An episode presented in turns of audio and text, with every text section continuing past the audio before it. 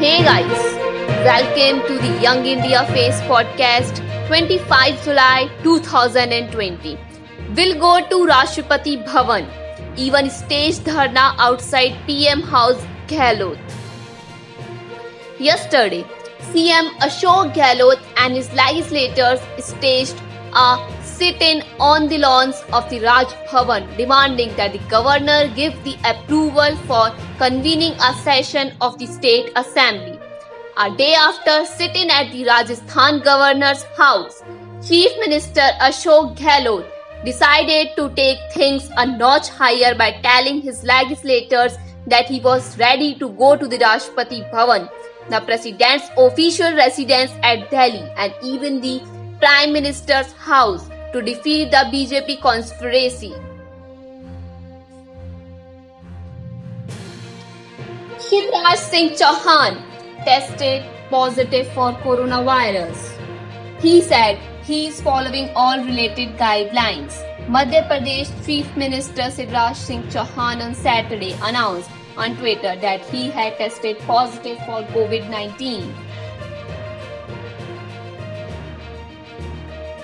2 LAC terrorists killed in encounter with security forces near Srinagar. Srinagar, a top commander of the Lashkar-e-Taiba (LET), was among 2 militants killed in an encounter with security forces on the outskirts of Srinagar on Saturday, police said.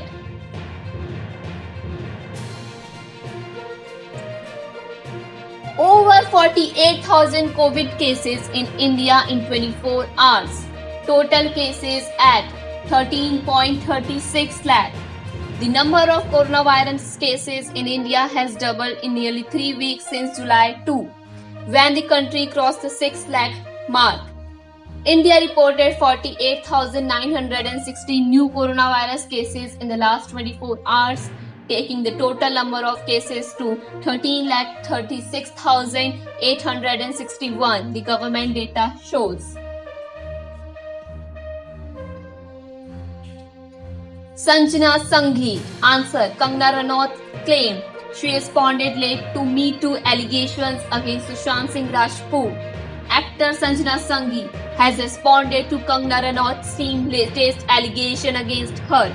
In a tweet, the Twitter account of Kangana's team had questioned Sanjana's delayed response to rumors of harassment that has surfaced against Sushant Singh Rajput in 2018. BJP demands paramilitary CRPF in Rajasthan after Congress protest. With Rajasthan Congress MLAs protesting against Governor Kalraj Mishra at the Raj Bhavan, the BJP on Thursday urged the centre to deploy the Central Reserve Police or Force CRPF to protect the sanctity of the constitutional post. Maharashtra coronavirus life update. Won't lift lockdown just to address economic concern, says Thackeray. Maharashtra, Mumbai, Pune, Thane coronavirus COVID-19 news live update. A single day surge to 9,615 COVID-19 cases on Friday pushed Maharashtra tally to 357,117. That toll grew by 278 to stand at 13,132, said the Health Department.